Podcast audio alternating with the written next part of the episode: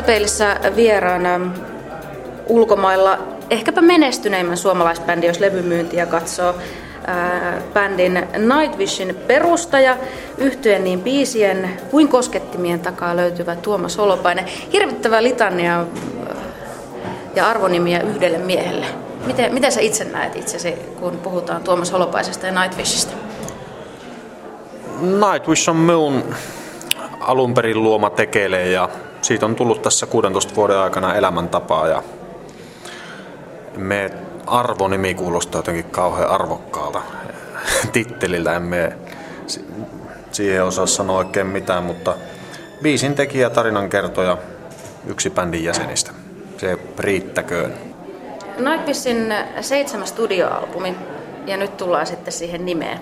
Miten se lausutaan? Imager, imaginarium, imaginarium, sano sinä. Tästä piti itsekin jo kysyä kon, konsultoilti apua tuolta Englannista, mutta se on kuulemma näin, että imaginarium. Siinä pitäisi sitä öötä olla vähän sillä lopussa. Imaginarium. Jotenkin tälleen joo. Kir- levyn ja siis olemassa oleva elokuvan kirjoitustapa ei kuitenkaan ihan yksi yhteen mene minkään olemassa olevan kielen kanssa, niin mitä tämä imaginarium nyt sitten, mitä se tarkoittaa? No se on johdannainen tällaista sanasta kuin imaginarium, mikä oli alun perin levy ja leffan nimi.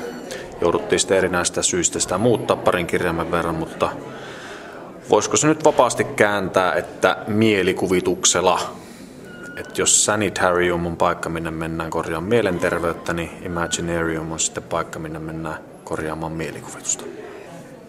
Levy julkaistiin reilu vuosi sitten ja elokuva on vastikään ilmestynyt. Elokuva ja tämä levy ovat hyvin vahvasti sidoksissa toisiinsa. Kerro Tuomas Holopainen tästä prosessista, mistä idea tämmöisen hyvin elokuvallisen musiikin tekemiseen ja sitä kautta myös sitten itse elokuvan tekemiseen? Tämän elokuvan alkuvaiheessa, jos mennään, niin idea sai alkunsa jo kesällä vuonna 2007. Me oltiin just saatu tuo edellinen levy Dark Passion Play valmiiksi ja me kuuntelin sitä kotona ja kovasti olin tyytyväinen lopputulokseen, mutta samalla tuli silmiä eteen semmoista kauhuskenaariota, että mitä ihmettä me tehdään jatkossa, koska tämä on niin laaja-alaista ja rönsyilevää tämä matsku, että me ollaan käytetty orkesterit ja kuorit ja gospel-kuorit ja kaikki mahdolliset, että mikä tulee olemaan se seuraava haaste bändille.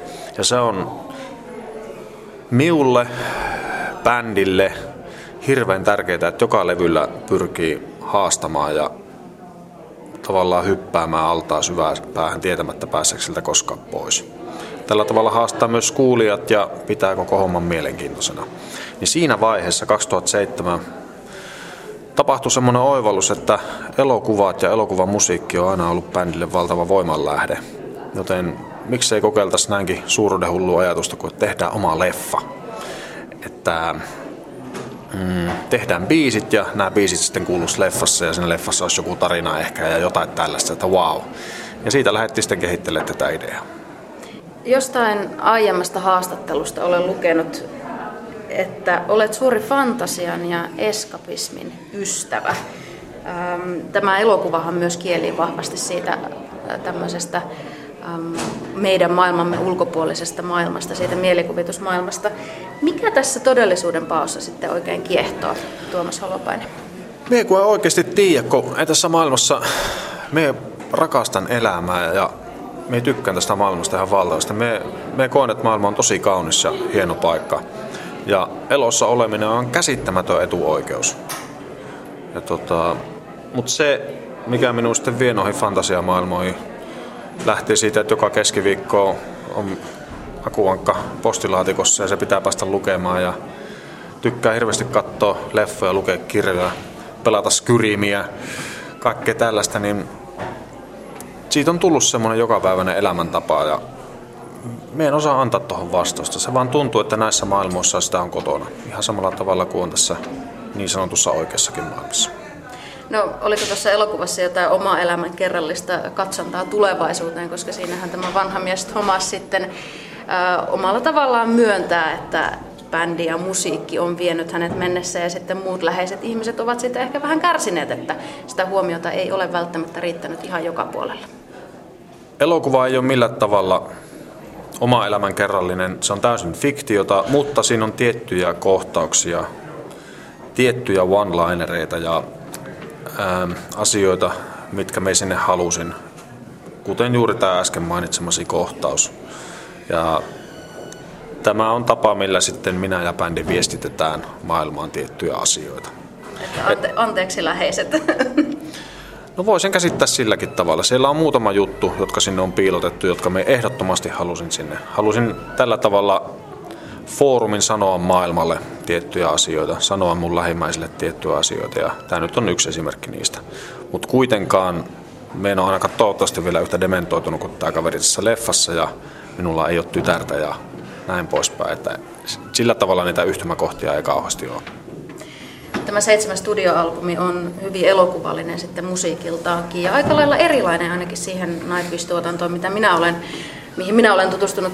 Tosin oma yhtymäkohtani kohtani on sieltä kymmenen vuoden takaa kutakuinkin, jolloin tuli enemmänkin kuunneltua.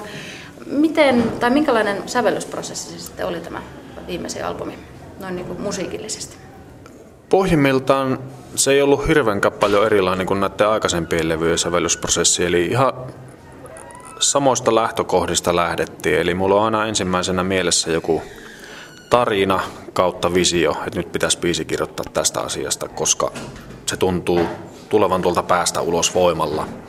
Ja sitten me vaan mietin, että millä tavalla tämän kyseisen tarinan kautta tunteen saisi parhaiten tuotua esille. Onko tämä heviä vai onko tämä kansanmusiikki, onko tämä balladi. Jos tämä on balladi, niin onko se enemmän sitten akustista kitaraa vai pianoa. Tällä tavalla leikkii sen homman kanssa. Ja sitten ikään kuin yrittää tuoda sen tarinan eloon musiikin avulla. Tällä uusimmalla levyllä ainoa ero oli siinä, että me tiedettiin alusta lähtien, että tämä myös konkreettisesti tulee muuttumaan visuaaliseen muotoon elokuvan muodossa. No, miten menestynyt artisti täytyy olla, että voi näin vapaasti pomppia raja-aitoja yli musiikista elokuvaa ja takaisin? Kyllä tämä oli ensimmäinen kerta, kun meillä on mahdollista ollut tehdä tätä, koska jos nyt puhutaan ihan sitä välttämättömästä pahasta eli rahasta, niin se oli ehdottomasti haasteellisin osuus koko tätä, koko tätä projektia. Ja emme oltaisi ikinä pystytty tätä toteuttaa ilman, että me oltaisiin laitettu sitä vajata puolitoista miljoonaa euroa siihen. Eli aika valtava sijoitus ja taloudellinen riski tämä bändille oli, mutta kuitenkin joka ikinen meistä halusi tämän tehdä, kun meillä kerrankin oli resurssit tehdä sen. Tehdä sen niin tota, kyllä tämä ihan yhteinen päätös oli ja keltä ei kuitenkaan talo lähtenyt alta, niin se nyt on tärkeää. Saatiin yksi suuri unelma toteutettu. Miten laskelmoidustitte ylipäätään toimitte Nightwishissa, kun teette musiikkia?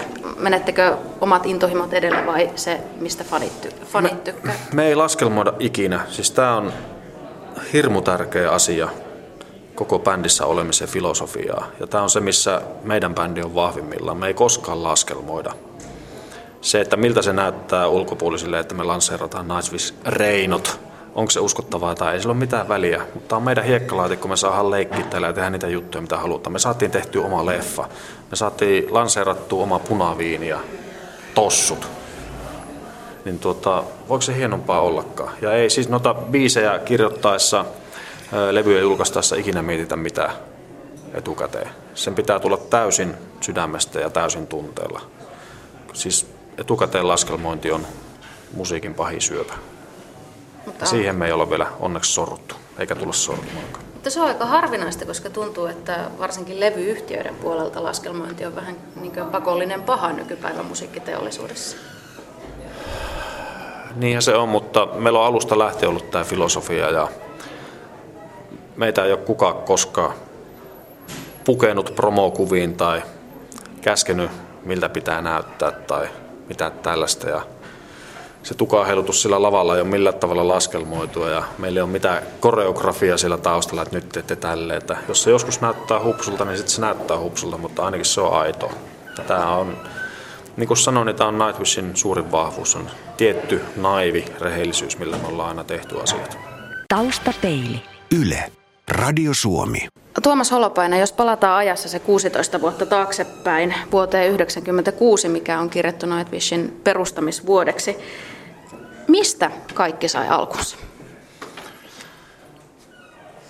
tarpeesta tehdä omia kappaleita, tuoda niitä omia tuntoja julki jollain tavalla. Että edelliset kolme, neljä vuotta mä olin soittanut muutamassa bändissä kavereiden kanssa. Se oli tosi nastaa puuhaa, mutta mä olin enemmän tai vähemmän sessiomuusikko noissa bändissä, eli mulle ei annettu sitä biisin kirjoitusvastuuta. Ja siinä vaiheessa päätin sitten perustaa oman projektin nimeltä Nightwish, jossa saisi itse tehdä näitä kappaleita. Täysin täysin fiilispohjalta, en ollut mitään odotuksia. Mä olin siinä vaiheessa jo menossa Kuopion yliopistoon opiskelemaan ympäristötieteitä ja musta piti tulla semmoinen akateeminen nörtti. Ää, mutta sitten musiikki vei voita ja tajusin, että tähän on, tämähän on tosi nastaa puuhaa. Että katsotaan, miten pitkälle rahkeet riittää tässä. Ja sillä tiellä ollaan edelleen. Sä olet Nightwishin pääasiallinen säveltäjä ja sanoittaja. Mistä saat inspiraatiosi tekemään se musiikki?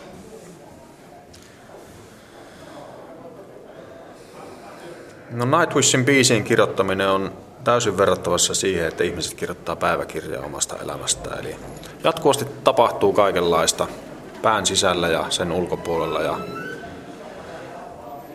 tarkkailee maailmaa ja pään sisään ja iho alle menee hirveästi tarinoita ja tunteita koko ajan. Ja jollain tavalla niiden pitää päästä ulos sieltä ennen kuin pää räjähtää.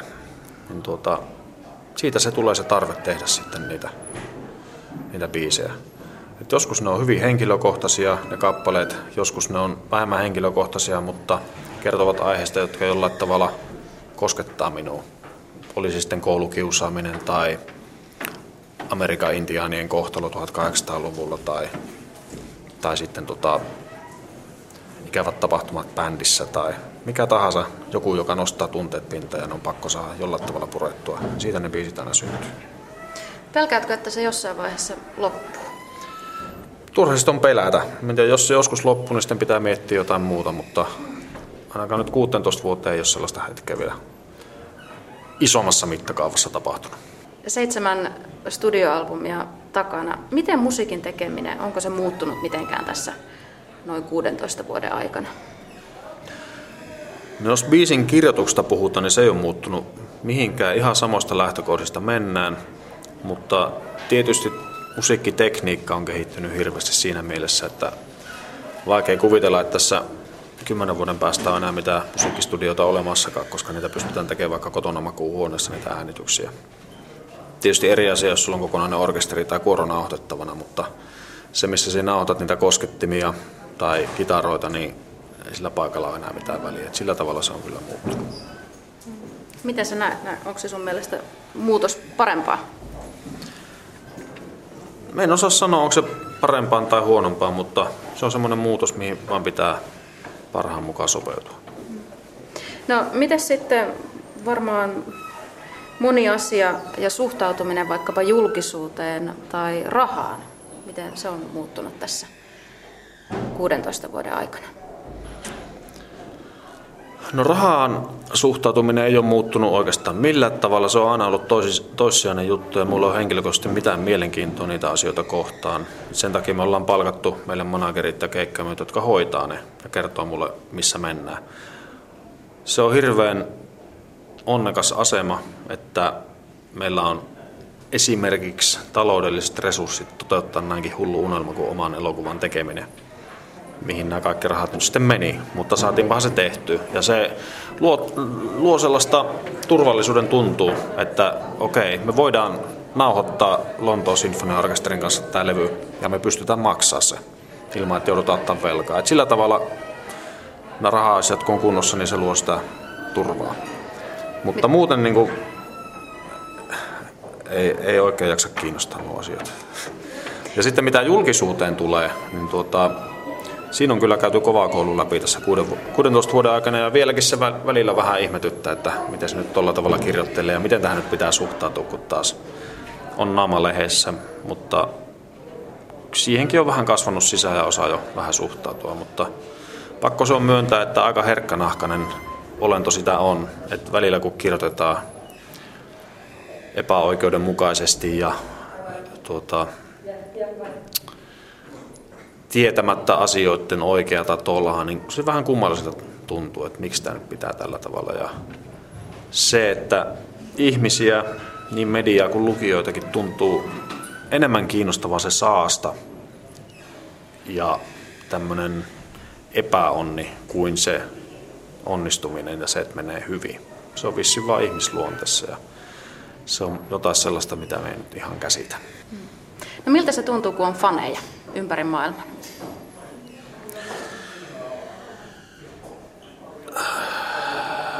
Siinä tulee semmoinen fiilis, että on onnistunut elämässään koskettamaan jotain ja tekemään jotain hyvää tämän planeetan eteen, voisiko sen näinkin kornisti sanoa. Ja sitten semmoinen äärimmilleen viety fanittaminen, niin se nyt on vain yksinkertaisesti outoa. Me ei pysty suhtautumaan siihen millään tavalla. Että, että lennetään jostain Etelä-Amerikasta ja tullaan kolkuttelemaan kotioveen ja annetaan ruuspuska käteen ja sitten terve, me lähdetään takaisin Sao Pauloon. Tämmöinenkin on käynyt. Niin se on vaan, siinä on jotain, mitä me en ihan käsitä. Se on tavallaan lutusta, mutta se on myös tavallaan todella kummallista. Mutta se, että ihmiset myötä elää siinä musiikissa, löytää siitä ehkä itsensä, omia tuntojaan, saa siitä lohtua, niin tota, se on ihan mahtava fiilis. Mm. Ihan, ihan kerta kaikkiaan mahtava fiilis, mutta, mutta kyllä se joskus kummalliselta tuntuu. Mutta sitten taas tässä noin kuukausi sitten Seatlessa kävi sillä tavalla, että meidän takahuoneeseen keikan jälkeen ilmestyy fantasiakirjailija nimeltä Robin Hobb, joka on mulle semmoinen valtava, valtavan suuri nimi ja dikkaa hänen tuotannosta ihan törkeästi, niin hän tulee sinne ja sanoo, että te olette hänen lempibändinsä, hän on digannut monta vuotta ja on kirjoittanut kirjoja teidän musiikin tahtiin. Ja, niin siinä vaiheessa mulla meni taas jalat ihan veteleksi ja niin kuin halusin, halusin nimmaria ja fanikuvaa sun muuta, että sitten roolit niin sanotusti kääntyi. Että kyllä mä sen fanittamisen siinä mielessä ymmärrän. Tuossa kävin marraskuussa katsomassa tämän teidän Suomen keikkanne Hartwall Areenalla tai Helsinki Areenasta puhutaan. Niin tuota, ja siellä sitten vilkuili ympärilleni ja en voinut olla huomaamatta, että keski-ikäisiä ihmisiä, eritoten keski-ikäisiä naisia oli minun mielestäni yleisössä todella paljon. Mitä mieltä Tuomas Holopainen olet fanipohjasta? Ja pitääkö tämä paikkansa? Onko Nightwish keski-ikäisten ihmisten musiikkia? me, en osaa sanoa yhtä. Me on mm, huomannut vain sen, että meillä on äärimmäisen vähän stereotyyppisiä faneja. Eli ihan mihin päin maailmaa mennäänkään, niin se ikäjakauma on ihan valtava. Se on 10-vuotiaasta 70 mitä sillä yleisössä näkyy. No mistä tämä johtuu? Se voi johtua siitä, että meidän musiikki on aika monimuotoista, että siltä löytyy sitä hevimpää raastoa, mutta löytyy myös palladia ja orkesterisovituksia ja etnoa ja jopa humppaa sieltä täältä, että ehkä siinä on vähän jokaiselle sitten jotain. Me en oikeasti osaa tuohon sanoa muuta kuin, että tämä saattaa olla se syy. Tai sitten se tuttu on vaan jotenkin niin universaali, että jokainen löytää sitä jotain. En tiedä. Taustapeili. Yle. Radio Suomi. Tuomas Holopainen, vaikka yhtyön nimeltä Nightwish on vienyt mukanaan moneen maahan ja maan osaan, niin käsittääkseni vapaa-aikasi edelleen vietät ja asuin, asuinympäristösi löytyy edelleen kotipaikkakunnaltasi ja syntymäpaikkakunnaltasi Kiteeltä. Mitä koti ja kotipaikka sinulle merkitsevät? No koti on ennen kaikkea se koti, missä saa olla rauhassa. Ja tuota, se on, pyhä on ehkä vähän väärä sana, mutta se on nimenomaan se, että sinne ei ole muilla ulkopuolisilla asiaa ja siellä saa tehdä just niitä, mitä itse haluaa. Siellä ei ole mitään naamiota, siellä ei ole, saa olla pyjamassa koko päivä, jos siltä tuntuu. Ja olen koko elämäni asunut kiteellä. En voi kuvitellakaan muuttavani siltä pois. Mulla on mitään syytä muuttaa siltä pois. Tämä vaellus halu Wanderlust nyt tulee kyllä, se saa täyttymyksensä tässä bändissä. Saa matkustaa niin paljon ympäri maailmaa, sinne on aina hyvä mennä takaisin tuttuihin maisemiin ja puhtaaseen luontoon. Ja tietysti vielä 35 vuotta sillä asunut, niin täynnä muistoja, niin joka kerta se nostalgia piikki iskee, kun junasta hyppää asemalla pois. Tässä itsenäisyyspäivä kolkuttelee ovella. Miten tai onko tuo reissaaminen ympäri maailmalla, minkälaisen käsityksen se on muovannut itsenäisestä Suomesta, Tuomas Holopainen? Miten suhtaudut itsenäisyyteen? Paljon on tullut maailmaa kierreltyä, enkä koskaan ole lähimainkaan yhtä hyvää maata kohdannut kuin Suomi. Ja ei tarvitse katsoa edes sinivalkoisten lasien läpi, vaan kyllä Suomessa on tosi tosi hieno elää.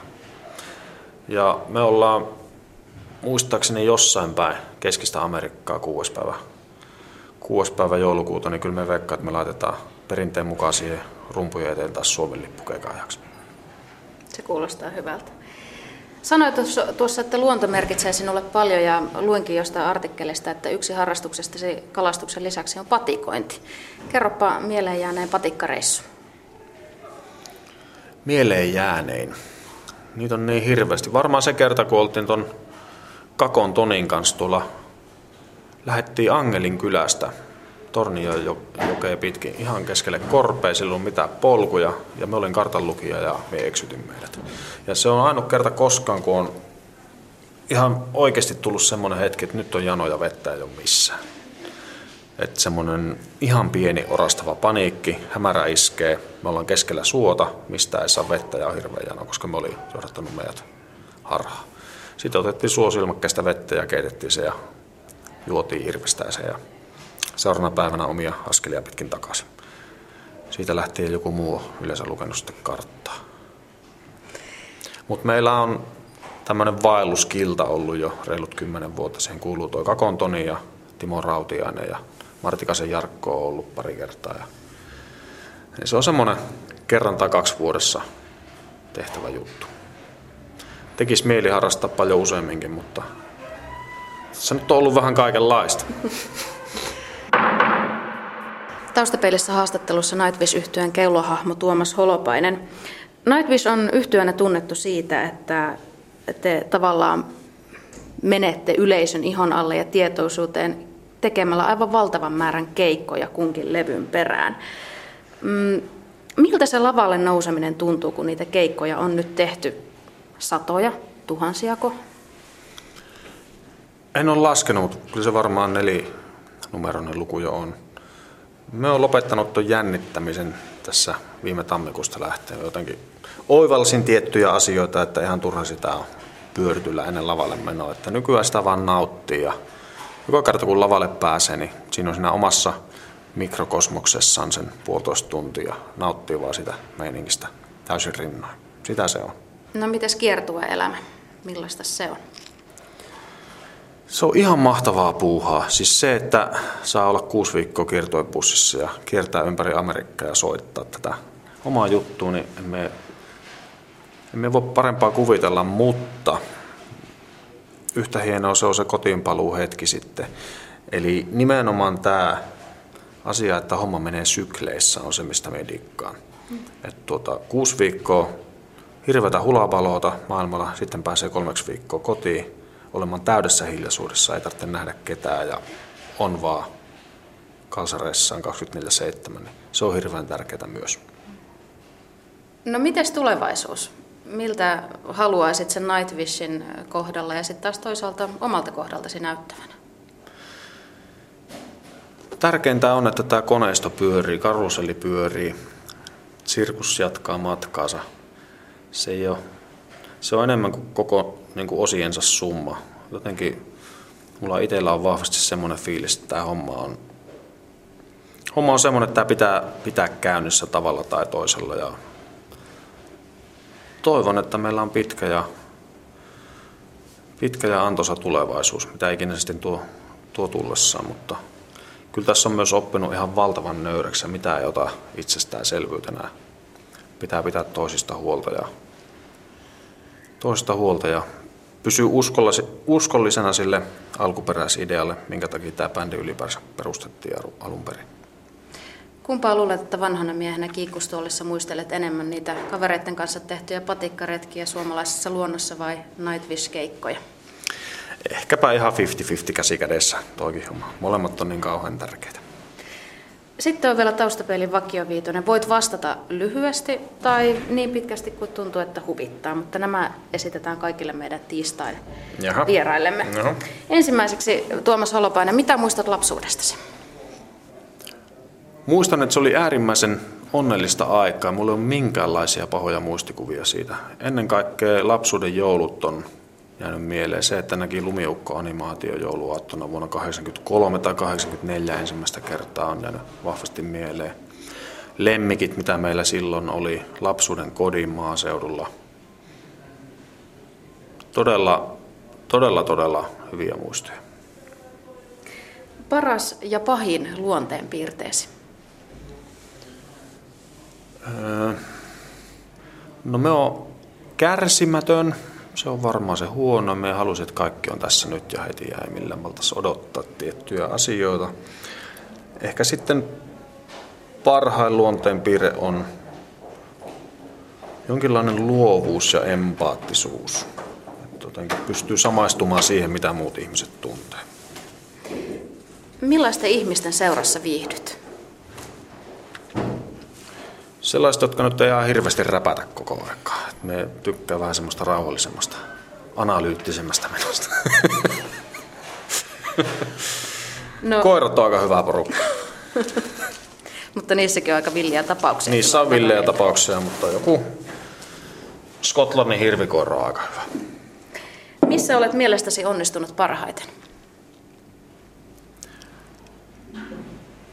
Mm. Missä on mielestäni onnistunut parhaiten? No on onnistunut tekemään muutamat hyvin rakkaat lähimmäiset ja itteni onnellisiksi tässä viime vuosien aikana. Ja tarkoitan nyt todella pohjattoman, pyyteettömän onnelliseksi. Millainen on toistaiseksi toteutumaton haaveesi? Öö, roadtrippi Amerikan halki vuoden 59 Fort Fairlaneille. Sillä tavalla, toppi soi kova, kovaa hämyrässä. Taustapeili. Radiosuomi.fi